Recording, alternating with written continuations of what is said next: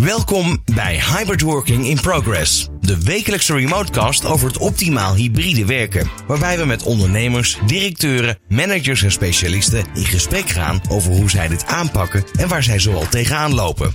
We zoomen in op de nieuwe werkplek, verbinding houden, technieken, management tools, HR-vraagstukken, cybersecurity en nog veel meer. Elke keer weer een andere invalshoek en stof tot nadenken. Dit is Hybrid Working in Progress met Mike Stern. Voor de pandemie leek de toekomst van werken vrij duidelijk. Kijk maar een paar jaar vooruit en de toekomst van werk ziet er totaal anders uit. Kantoren zijn woonkamers geworden en vergaderzalen zijn grotendeels leeg en kantooruren variëren.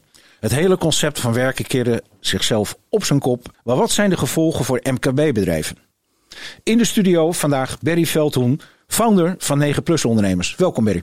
Dankjewel. Berry, zou je ons kunnen vertellen, wat doet 9 Plus Ondernemers precies?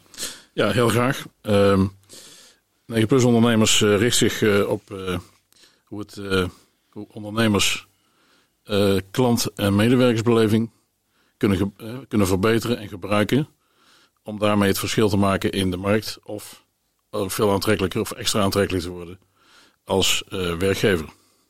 En de, de, de basis die we daarvoor gebruiken heeft met mijn vorige leven te, uh, te maken. Ik ben uh, medeoprichter van uh, Altuition.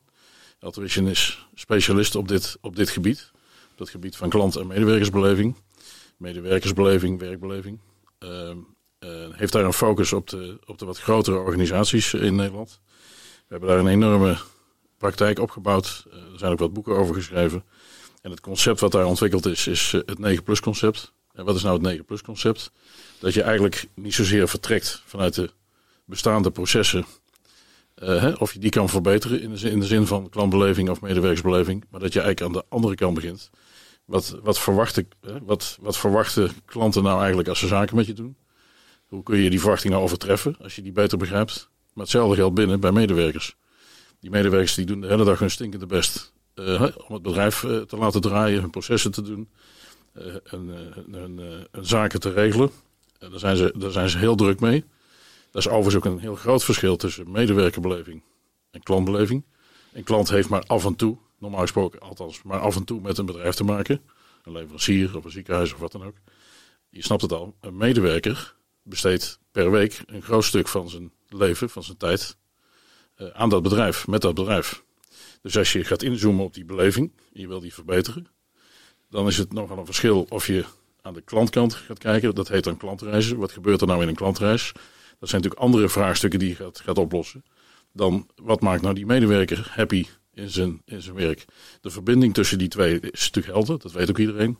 Happy people, make happy people, binnen en buiten. Maar wat is nou happy people?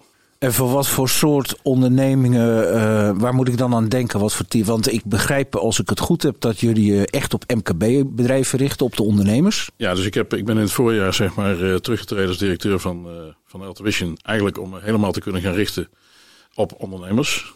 Um, om daar even een beetje gevoel, dat, dat was eigenlijk een soort combinatie dat ik dacht van, hé, hey, ik ben natuurlijk zelf ook ondernemer, altijd geweest. Ik denk, hoe, hoe zijn dit soort vraagstukken, behalve dat die grote bedrijven er allemaal heel succesvol mee bezig zijn hoe zit dat nou eigenlijk bij die kleinere bedrijven, waar dus heel veel ondernemers achter zitten? Hoe, hoe gaan die hiermee om? Um, dus dat heb ik toen even uitgezocht. En het, bijzonder, het bijzondere daarvan is, om daar even een klein tipje van de slide. Ik, ik schrok daar bijna van. Het is bijna een soort vergeten, vergeten groep. Um, ik weet niet of iedereen dat zo weet, maar die statistiek vind ik wel echt leuk. Er zijn in Nederland op dit moment 1,6 miljoen eenmanszaken. Er zijn 357.000 bedrijven met 2 tot 10 medewerkers. Let op, van 10, van 10 tot 50 medewerkers, dat zijn er 56.000. Van 50 tot 250, 12.000. Dus dat betekent, dus ook de categorie waar wij ons met 9 plus ondernemers op richten. Dat zijn maar de bedrijven tussen de 10 en de zeg maar circa 150 medewerkers. Dat zijn er dus circa 60.000, waar dus ondernemers achter zitten. Um, en er zijn maar, dat bedoel ik hier, hè, dat bedoel ik hier om het een keer duidelijk te maken. Er zijn maar 3400 bedrijven in Nederland die meer dan 250 werknemers hebben. Toch zijn die laatste, die laatste groep, die zijn nogal beeldbepalend natuurlijk in de pers, publiciteit, media. Over bijvoorbeeld hoe zij omgaan met klanten, met, maar ook met hun medewerkers en zeker met het nieuwe werken. Dus het is volstrekt terecht dat het Summit besloten heeft, dat, ik ook, vind ik ook heel goed, om niet alleen dus naar die groep bedrijven te kijken hoe die nou met dat hybride werken omgaan. Uh, maar zeker naar die groep van wat ik dan maar even noem, die 60.000. Want daar zitten dus ongeveer 1,2, 1,3 miljoen werknemers in. Ja, ja, want dit is een initiatief van de Remote Working Summit. De Remote Working Summit richt zich niet alleen op alleen de grotere corporates, maar veel meer bedrijven.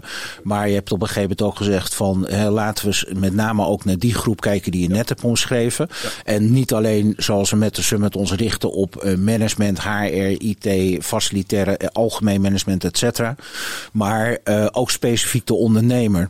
En nou heb ik begrepen dat jullie vanuit het, het hele concept hè, van oké, wat jullie doen is duidelijk, maar jullie willen meer en willen beter de vinger op dingen kunnen leggen. Jullie gaan daar een onderzoek over doen. Ja, en, en uh, daar, daar wil ik graag iets over vertellen, want ik denk dat dat onderzoek, daar ga ik het even uitleggen, dat het niet alleen leuk is om het te onderzoeken, maar dat de mensen die deel gaan nemen aan het onderzoek, daar kom ik straks nog even op, ook door de vragen die wij gaan stellen, ook een beetje aan het denken gezet worden. Hoe zit dat eigenlijk bij mij? Wat, uh, wat behelst het onderzoek overigens? Wat is de doelstelling erachter? Eigenlijk hoe zij, hoe zij dus met het, wat ik dan maar even heb genoemd, het nieuwe werken het nieuwe, het nieuwe werken, het nieuwe hybride werken, het nieuwe werken. Hoe, hoe gaan zij daar nou mee om? Ja. er, er is eigenlijk voor zover ik weet geen goed beeld over. En dat is logisch, want zoals ik net al zei, is een enorm, ja, je zou zeggen, bijna zeggen een versplinterde sector. Maar wel met allemaal hele krachtige bedrijven die hier natuurlijk mee bezig zijn. Maar hoe zijn ze er dan mee bezig? Wat vinden ze ervan? Hoe belangrijk vinden ze het? Doen ze dat ding aan? Met als doelstelling dat andere bedrijven van de uitkomst van het onderzoek daar ook weer hun licht van op kunnen steken en daar iets mee kunnen. Zo is het. Ja, ja. ja dus, en als je kijkt, van, dus dit soort vragen, daar ga ik denk nog eventjes, uh, ga ik graag nog even op in, om dat onderzoek nog eens eventjes toe te lichten. Maar dus de, een essentieel verschil, dat, dat is ook een van de redenen waarom we met 9 plus ondernemers zeg maar ons specifiek op die groep, uh, op die groep richten. Um, we, we, voelen allemaal wel aan dat een ondernemer op een aantal punten anders in de wedstrijd zit, ook in het nieuwe werk, dan grote bedrijven. Dat is voor een stuk al duidelijk uit allerhande onderzoeken. Een van de grote verschillen is natuurlijk dat een ondernemer, die heeft, uh, wij, pakken dus vooral, zoeken vooral de bedrijven, wij noemen dat doorgroeiers. Iedereen heeft het ook wat altijd over groeien. We zijn afhankelijk van het MKB, innovatie, motor van groei enzovoort. Dus wij, wij zoeken vooral de doorgroeiers, dus mensen die al een bedrijf gebouwd hebben. Nou, als jij een bedrijf gebouwd hebt, heb je dus al een eerste groeifase, bouwfase achter de rug als ondernemer met je mensen. 10, 20, 50, 100, wat dan ook. En er is iets heel bijzonders in de fase waar, waar wij vooral uh, de ondernemers voor willen uitnodigen in dat onderzoek. Dat betekent dat je eigenlijk als één team gestart bent. Dus iedereen, iedereen kent de voorbeelden om, om zich heen. Een ondernemer die met een paar mensen denkt van dit is wat ik wil doen en ik ga dat bouwen en die weet daar een succes van te maken. Dat betekent zeg maar de one team gedachte. Dus een, een team wat echt als een team functioneert om samen de schouders eronder te zetten met, dat ondernemer, met de ondernemer. Dat is in die zin goed gelukt. Anders was dat bedrijf niet op dat niveau gekomen. Um, nou gaat het er alleen even om dat voor de volgende groeifase, zeker met de huidige ontwikkelingen die we allemaal zien in de maatschappij, de markt en in de arbeidsmarkt, het niet vanzelfsprekend is dat bij de omvang die hij dan bereikt heeft, en of dat nou 30 man is of 50 of 150, dat de volgende stap in dat doorgroeien op dezelfde manier, dat is niet meer zo vanzelfsprekend als in het begin. Dus wij gebruiken daar een beetje de, de volgende slogan voor. Het is net alsof je samen met die groep die je opgebouwd hebt, met dat initiële team, uh, eigenlijk weer opnieuw voor jezelf gaat beginnen. Nou, dat is, uh, dat is denk ik een ondernemer uit het hart gegrepen. Dat, dat snapt hij. Maar met de omvang die hij bereikt heeft, is dat niet meer vanzelfsprekend in een soort direct micromanagement model van de werkprocessen. En waar hij in het begin zei: God, ik hoorde dat er iemand niet lekker in zijn vel zit. Denk aan work-life problematiek. Ja, dan ging je daar gewoon op het eind van de dag even langs. Of je hoorde via via dat er iets met een klant was en die bel je s'avonds op. Het hele proces is veranderd, vereist andere strategieën, management tools, aanpak, noem maar op. Eventjes even in het kader daarvan, hè? want uh, als je even kijkt, teruggaat naar dat onderzoek. Kan je eens uitleggen van wat houdt het in en wat willen jullie ermee bereiken? Ja, nou dus het, uh, wat het onderzoek uh, gaat, gaat, uh, gaat, gaat uitzoeken of gaat opleveren, is dat we natuurlijk in de fase die ik net noemde, dat die ondernemers zijn de beroemde termen de waan van de dag. De basics op orde. Dus door het bouwen van een bedrijf op een bepaalde omvang word je eigenlijk, word je eigenlijk bijna, loop je bijna achter je eigen bedrijf aan. Want die processen moeten natuurlijk wel allemaal goed lopen. Anders krijg je klachten van klanten of wat. Ja. Snappen we allemaal. Dus wat er eigenlijk gebeurt, is dat bij dat, bij dat groeien van, van zo'n onderneming, zie je dat de processen zoals je ze gebouwd hebt om vooruit te komen, die beginnen eigenlijk de overhand te krijgen. Die beginnen eigenlijk de lead te nemen. Dan nog in combinatie vaak met, dat kan ook heel positief zijn, extra opdrachten of, of wat dan ook. Of misschien mensen die tijdelijk uitvallen. Krijg je het gewoon druk. En ben je dus heel druk om eigenlijk wat je gebouwd hebt in stand te houden. En dan komt daar nog een pandemie overheen en het hybride werken, personeelstekort, arbeids, arbeids, exact, ja, exact. digitalisering, duurzaamheid enzovoort. Dus in één keer, ja, fout dat, fout dat voor een ondernemer, fout dat helemaal open. Ik denk, dat moet ik ook allemaal nog doen. En de, een van de kernvragen die wij in het onderzoek gaan beantwoorden, is het nou zo dat dat nieuwe werken, dus A, hoe kijkt hij daar überhaupt tegenaan? Wat associeert hij daarmee? Wat is dat voor hem? Dat is ook wel interessant, want er zijn natuurlijk ook plenty voorbeelden van MKB-bedrijven die ook tijdens de lockdown gewoon de mensen op kantoor door hebben laten werken. Dus er zit een enorme pluimage aan. Een enorme pluimage. Ja, ja. Um, maar wat ik, wat ik heel echt, echt misschien wel het meest belangrijke vind, zien ze, zien ze het nou als een, en doe ik het even, even kort af, als een moetje, als het zoveelste ding wat ik dus ook nog moet gaan regelen, blijkbaar. Of en dat is natuurlijk waar wij een beetje voorzichtig naar aan het zoeken zijn, zien ze het, of zien ze het heel vaak, of al, al helemaal als een kans, het nieuwe werken, het nieuwe hybride werken, om eigenlijk wat ze toch al moesten doen, om op een andere manier, een andere dialoog, een andere, meer op vertrouwen gebaseerde manier, om om te gaan met elkaar, met de medewerkers. En eigenlijk die medewerkers te activeren om die volgende fase samen te gaan bouwen, wat ik net ook zei dat is dus in feite. Begrijp ik het overigens goed, hè? dat als je dan naar het onderzoek kijkt, dat jullie eigenlijk in beeld willen brengen, enerzijds over wat je net verteld hebt, van hoe is die verhouding tussen de, de werknemer en de werkgever, en tot hoeverre is de werkgever in die fases, die nieuwe fase, dat ontvouwen wat je net zei, in staat om dat proces goed aan te blijven sturen, met uiteindelijk de klant daarin centraal te stellen. Heb ik het zo goed platgeslagen? Ja, dat is, want uiteindelijk doe je het allemaal voor de klant. Je bent daar de hele dag zelf intern mee bezig. Maar dat is precies wat het is. En eigenlijk eh, een beetje, dat vind ik leuk. Ik heb ook een aantal boeken geschreven over de, meegeschreven over de 9 Plus organisatie en dat soort dingen. Dus um, is nou een, is nou een dus, dus de, uh, met woorden spelen van werknemer naar medewerker. Dat lijkt maar een klein stapje. Maar is het nou een werknemer die in de uitvoerende modus alle andere dingen zo goed mogelijk probeert te doen? Dat moet natuurlijk sowieso. Of wordt het een medewerker, een mede-ondernemer voor die volgende groeifase? Dus dat is natuurlijk interessant. Hè? Dat heeft met die dialoog te maken. En we gaan ook proberen uit te zoeken: is het vooral een vraagstuk dat nieuw werken, wat weer in de controle, in, de, in een soort controle-mode bekeken wordt? Of zijn er ondernemers die dus zeggen: nou ja, komt, het, spreekwoord, dat weet je, vertrouwen is goed, controle is beter. Dat is het officiële spreekwoord.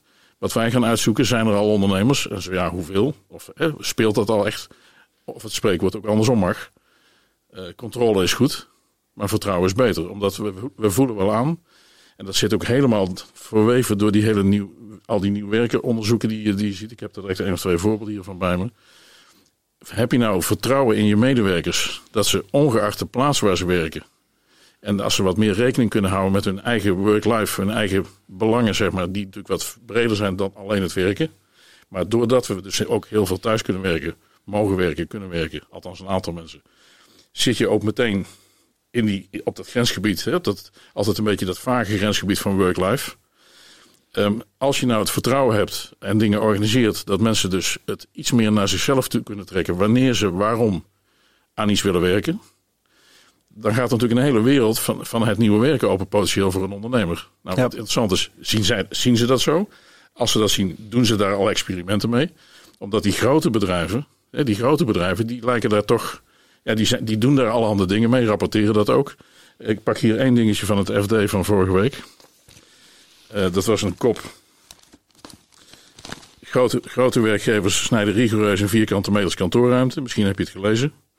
Nou, ik ga dat niet het hele artikel doen, maar er zijn twee dingen die opvallen. Van de 29 ondervraagde, de grote bedrijven dus, en overheden gebruiken er 13 nu minder ruimte. Dan geven ze bijvoorbeeld een voorbeeld dat verzekeraar Egon uh, 35% van het vloeroppervlak in de markt heeft gezet voor verhuur verkoop. 35 van een derde. Maar, dan moet je op, maar dan moet je opletten op het zinnetje wat mij dan triggert. Het derde boeletje in dat FD-artikel. De kop.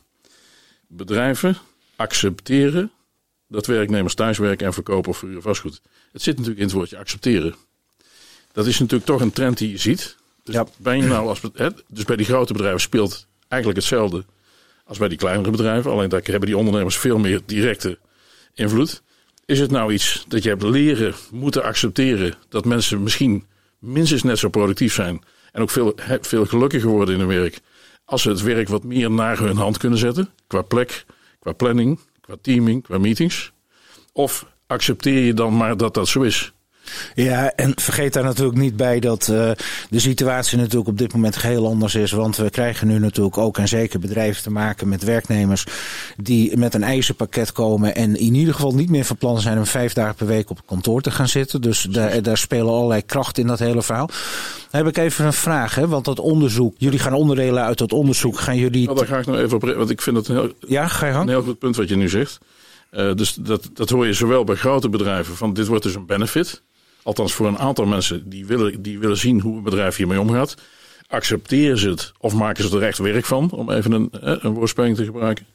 Um, je kunt ook andersom redeneren. Naarmate een bedrijf minder, minder hiervan is, nou een groot bedrijf is of een klein bedrijf, ga je dus een aantal mensen niet aan je binden. Ga je ook misschien mensen die er al zitten en die nu diezelfde behoeftes beginnen te krijgen, of die behoeftes, of die, die mogelijkheden zien bij andere bedrijven. Dat, ik denk dat dat in het MKB ook geldt, maar dat gaan we dus proberen uit te zoeken. Dan gaan ze misschien toch weg, tot je stomme verbazing. Of je hebt dus moeite om mensen te werven. Of je kunt ze wel werven, maar na een tijdje zijn ze weer weg. Wat je bijvoorbeeld in de zorg heel sterk ziet. Ja. Um, het, aardige, het aardige is, dus, als je, dus, dus niks doen heeft ook consequenties voor die groepen die je misschien toch wel graag had willen binden. En ik, ik heb hier nog een ander dingetje uit het FD meegenomen. Wat dus helemaal aan de andere kant zit. Naarmate je dus minder in dat nieuwe werk investeert. En dat werken, het nieuwe werk aantrekkelijk maakt. En zelfs als een benefit gaat presenteren aan je mensen. Nieuwe en bestaande. Naarmate je dat minder doet, word je dus ook uitwisselbaar voor het werk wat je te bieden hebt. Nou, dan pak ik het FD-artikel van, dat is ook van een week geleden. Dat heet Digitale werkplatforms vormen bedreiging voor de uitzendsector. De term digitale werkplatforms let op, ik lees even het zinnetje voor in het midden van het artikel. Want ik denk dat dat in de toekomst dus het, grote verschil gaat worden, ook voor, voor MKB-ondernemers, hoe ze daarmee omgaan.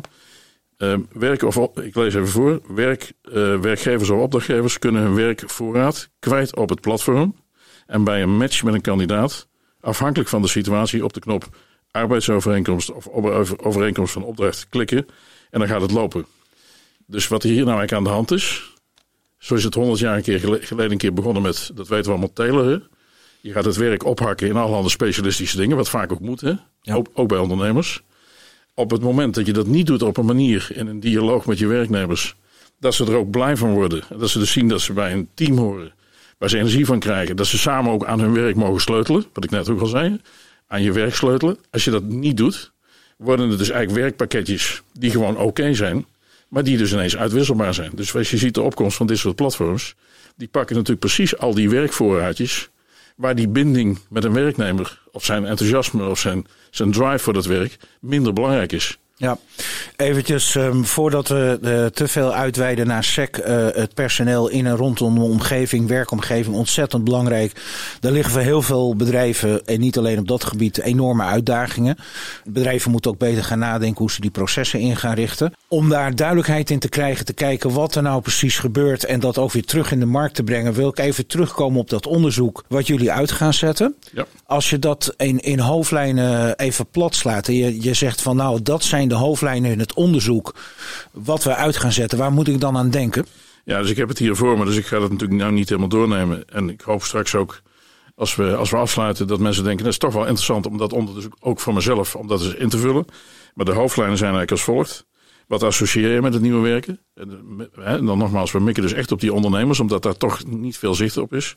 Dus wat associeer je er eigenlijk mee? Dus ook, ook echt open, open input. Hè? Dus niet alleen ja, nee, maar gewoon zeggen Misschien kun je even, met, even aangeven wat dat is. Dan vervolgens, hoe belangrijk is het voor jou? Dus hoeveel prioriteit heeft het in al die andere uitdagingen die iedereen weet dat ze die ook al hebben? Dus zit het onderaan het lijstje, zit het bovenaan het lijstje? Um, en dan, en dan, dat is interessant natuurlijk, waar we, net, waar we net met elkaar over hadden. Is het nou een moetje, een kans of een bedrijf, een bedreiging? Dus oftewel, is het iets wat je weer, ook weer moet regelen, wat ik straks ook zei, of zie je het als een kans om een aantal dingen te doen? Als je het als een kans ziet, wat, wat, wat, wat, dus, want als je het niet als een kans, maar als een bedreiging ziet, dan zul je er waarschijnlijk ook niet al te, niet al te veel aan doen.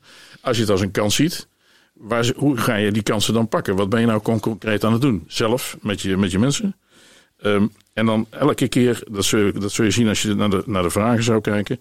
Elke keer die splitsing weer maken, wat ik ook in het begin van mijn inleiding zei. Er zitten natuurlijk functionele aspecten in dat, in dat, in dat nieuwe werken. Hè, dus hybride werken heeft gewoon, dat zie je ook op het summit. Hè. Belangrijk, hè? Het, het kan gewoon functioneel prima ingericht worden. Ja. Maar elke keer ook, wat is die belevingskant, die emotionele belevingskant bij de ondernemer zelf? En hoe denkt hij dat zijn mensen erin zitten? Oftewel, is het voor hem ook iets aan het worden, waar we het net over hadden, om mensen te werven? Zeggen, jongens, ik ben niet zomaar een bedrijf in deze sector, maar ik wil het met jullie zus en zo doen. Kijk, want dat doen wij al. Ja. Naar je bestaande mensen, maar dat kun je dan ook gaan uitventen naar je nieuwe mensen. Dus speelt dat al? Hè? Dus oftewel, hoe wordt het in de arbeidsmarkt? Dus wordt het ook gezien als een, ja, oplossing is misschien een groot woord, maar als een, nou eigenlijk wel, als, als ruimte, als oplossing in de, in de krappe arbeidsmarkt.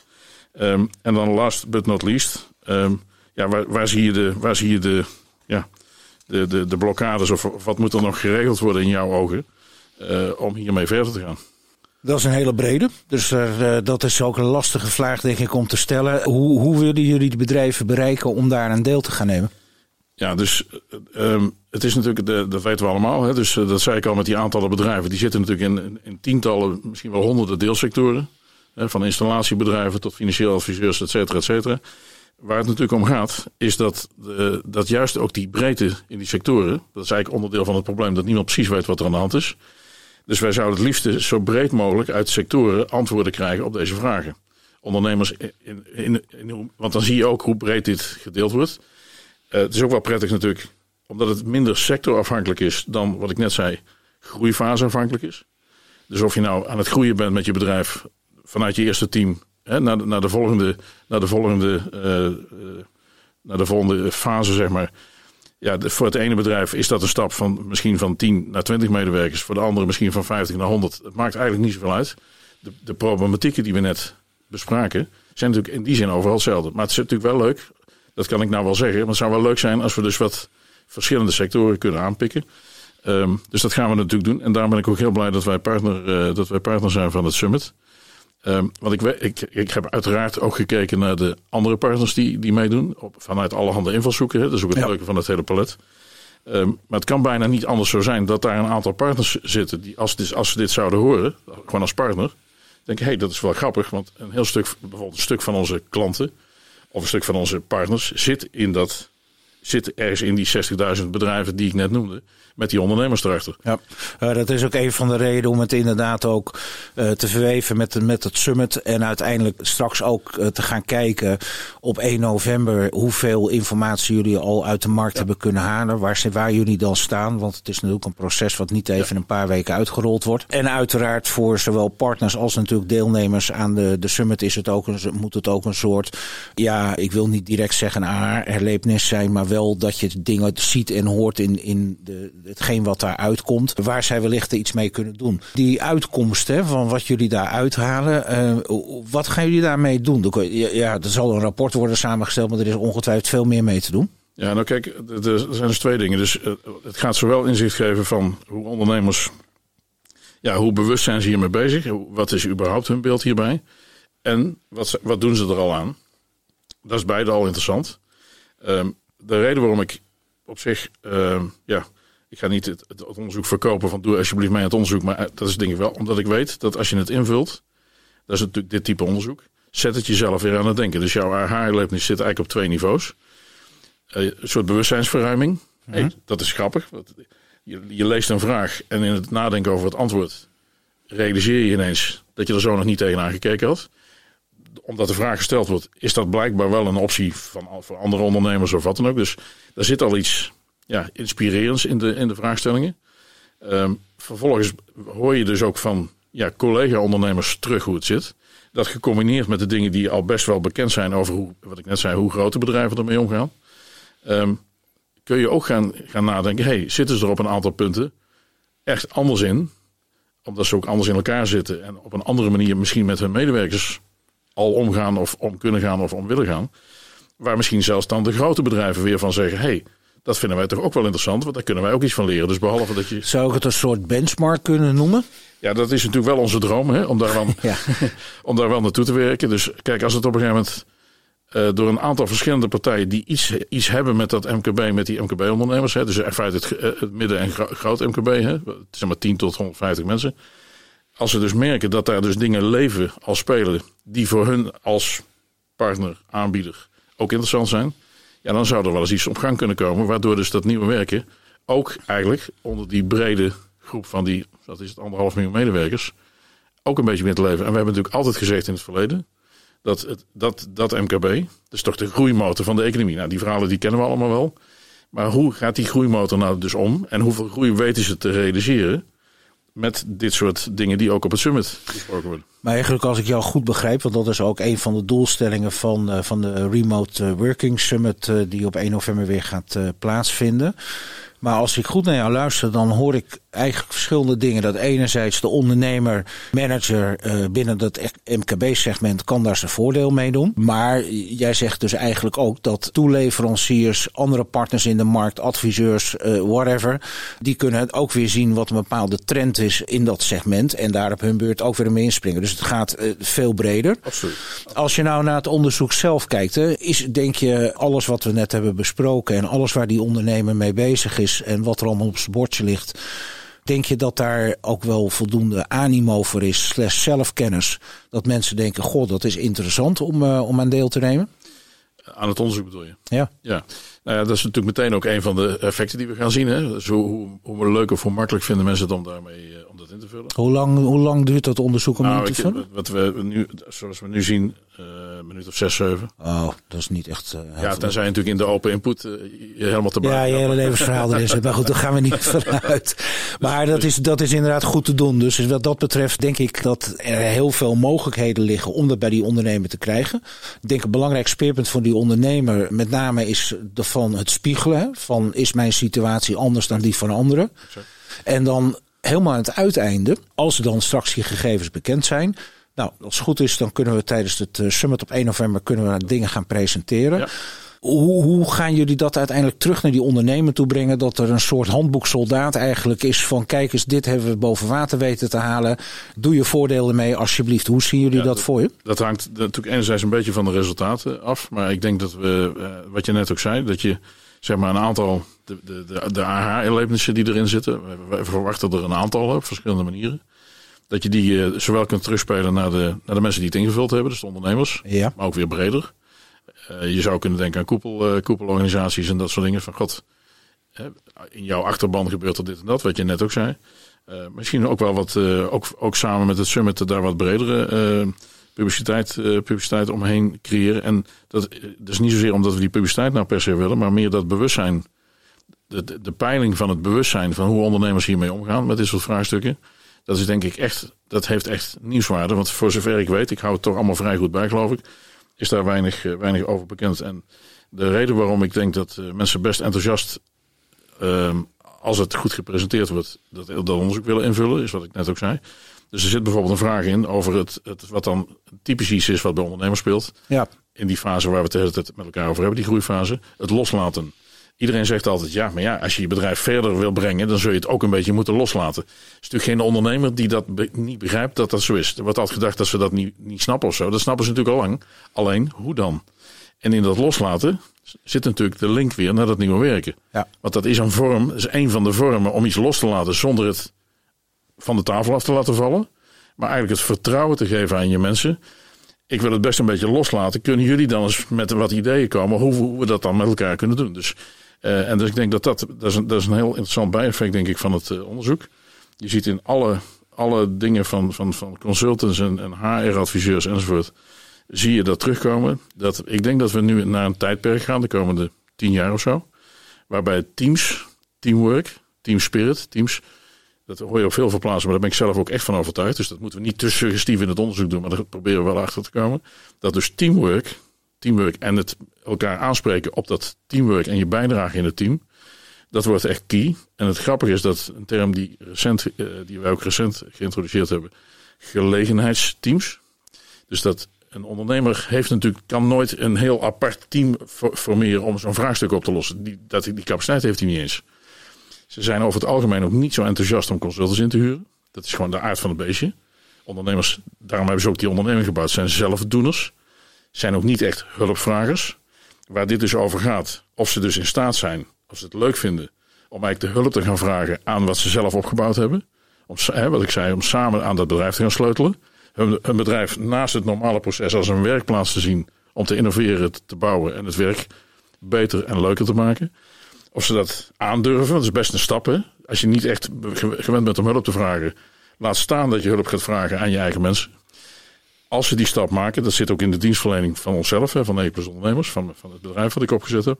Mag ik even iets vragen hè, van wat je net zegt, want dat vind ik wel heel interessant. Wat is het verschil tussen tijdens een, een, een teamsmeeting of een managementmeeting of een vergadering, hoe je het wil noemen, om aan je mensen te vragen: jongens, wat kan er beter? Of hulp vragen. Waar zit dat verschil? Dus dat is een, en dat is, uh, en dat kan ik ook uit eigen waarneming, maar ook, ik heb natuurlijk ook veel ondernemers om me heen enzovoort. Het, het, heeft, het heeft iets te maken met je kwetsbaar opstellen. Dat vermoed ik al, daar komt mijn vraag exact, exact. Ja, ja. Althans, zo wordt het heel snel gevoeld. Ja. Dus waar het in een groter bedrijf eigenlijk gewoon heel geaccepteerd is, volstrekt geaccepteerd is, dat je hulp vraagt, binnen of buiten. Daar iets op gaat zetten, stafmensen, een team opzet, eh, adviseurs erbij haalt. Is dat bij een ondernemer bijna andersom. Dus dat ziet hij wellicht als een zwakte bot.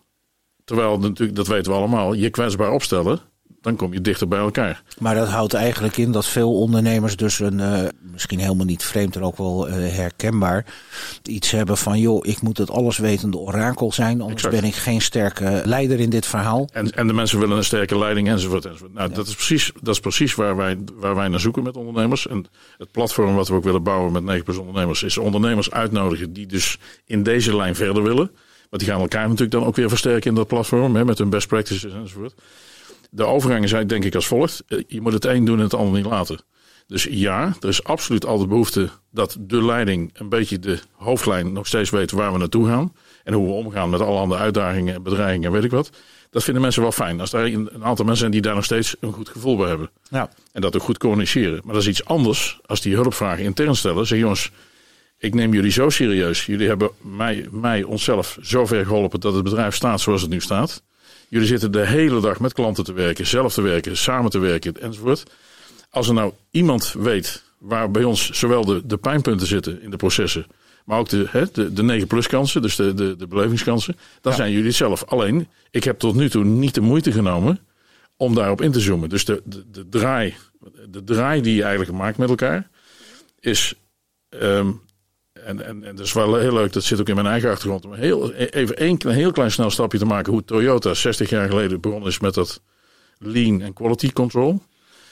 Die hebben dus gezegd, de hele dag zijn we productie aan het draaien. Maar wij geven de mensen twee uur, als ze zelf twee uur investeren, geven ze twee uur per week van, van Toyota, van de zaak. Daar zijn die quality circles uitgekomen. Dat je elke week, en dat waren ook die gelegenheidsteams, met de mensen die in de machine voor jou zitten en de mensen die in het proces na jou zitten, even bij elkaar gaat zitten hoe wij bepaalde dingen die we horen of zien, of die jullie zien, toch kunnen oplossen. Dat doe, dat doe je er weliswaar bij, maar dat doe je wel systematisch en dat doen we met z'n allen tegelijk. Nou, dat is natuurlijk het grappige van dat teamwork. Dus even los dat ik denk dat heel veel van de binding en energie en enthousiasme van medewerkers bij bedrijven iets met dat team te maken heeft. Dat is grappig, hè? Mhm. Dat je in een team, dat weten we ook van het voetballen. Je kan beter een team hebben van allemaal goede spelers die elkaar versterken. Dan, ga je, dan gaat zo'n team vliegen. Weten we ook allemaal. God, wat een goede meeting was dat. Versus één of twee sterspelers. En de rest doet een beetje mee. Ja, ja. Dat, is niet, dat weten we allemaal. Dat weten wij uit de sport. Dat weten we zelf. Dus in het nieuwe werken veel, veel gerichter die gelegenheidsteams gaan organiseren. Maar wel daaraan vasthouden. En of dat dan één keer per week is, één keer per twee weken. Eigenlijk dus dat het sleutelen aan je werk en dus aan je bedrijf. Dat dat een wezenlijk onderdeel wordt van je werk. Dat maakt het werk instant leuker. Maar vooral belangrijk, je wordt dus ook meteen meer gewaardeerd. Ja, als je, als je dat zegt, hè, dan ik kan me zo maar voorstellen dat uh, uh, de ondernemer slash manager, want dit is natuurlijk ook gewoon voor managers, um, dit aanhorende bij zichzelf denkt van ja jongens, kom maar, weet je, ik heb al zat op een bordje liggen en uh, het, het, komt wel. Dat is ook een trekje van de ondernemer. Er zijn nu dingen die nu even belangrijker zijn. We hebben ze net al genoemd, hè, liquiditeit, grondstoffen, personeel, whatever. Um, wat zou je die ondernemer mee willen geven? Ja, dus ik denk, ik denk dat uh, ondernemers zijn ook gewend om te investeren. En ook vrij snel return en resultaten te zien. Ik denk als je, dit, want het gaat dus om dit soort tijdsbestedingen en dit soort openleggen van hoe het met elkaar gaat.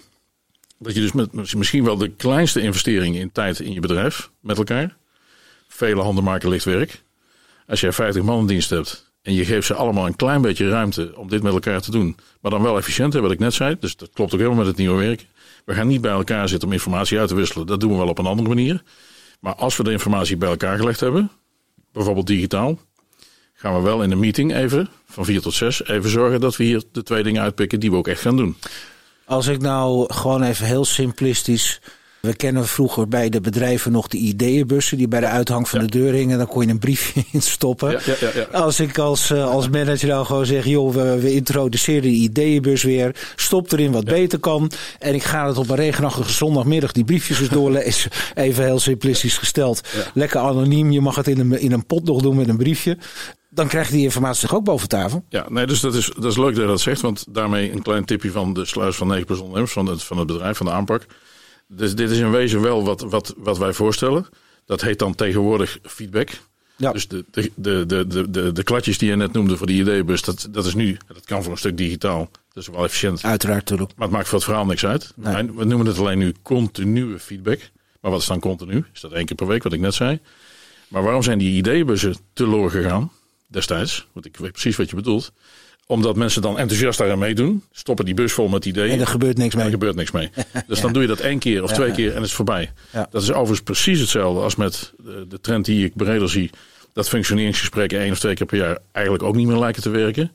Dat is te veel een momentopname. Je wil, je wil daar continuïteit in brengen. In wat jij aangeeft, maar dat is eigenlijk het onderzoek is één. Maar met de gegevens die daaruit komen, en dat is dan zeg maar het bestaansrecht van 9 plus ondernemers, is het verankeren van hetgeen wat er boven tafel komt en dat integreren in de bedrijfsprocessen. Zeg dat goed? Ja, dat zeg je volstrekt goed. Dus eigenlijk die, die zachte kant, die beleving, wat we van elkaar willen, hoe we dat met elkaar kunnen doen, die beleving buiten en binnen.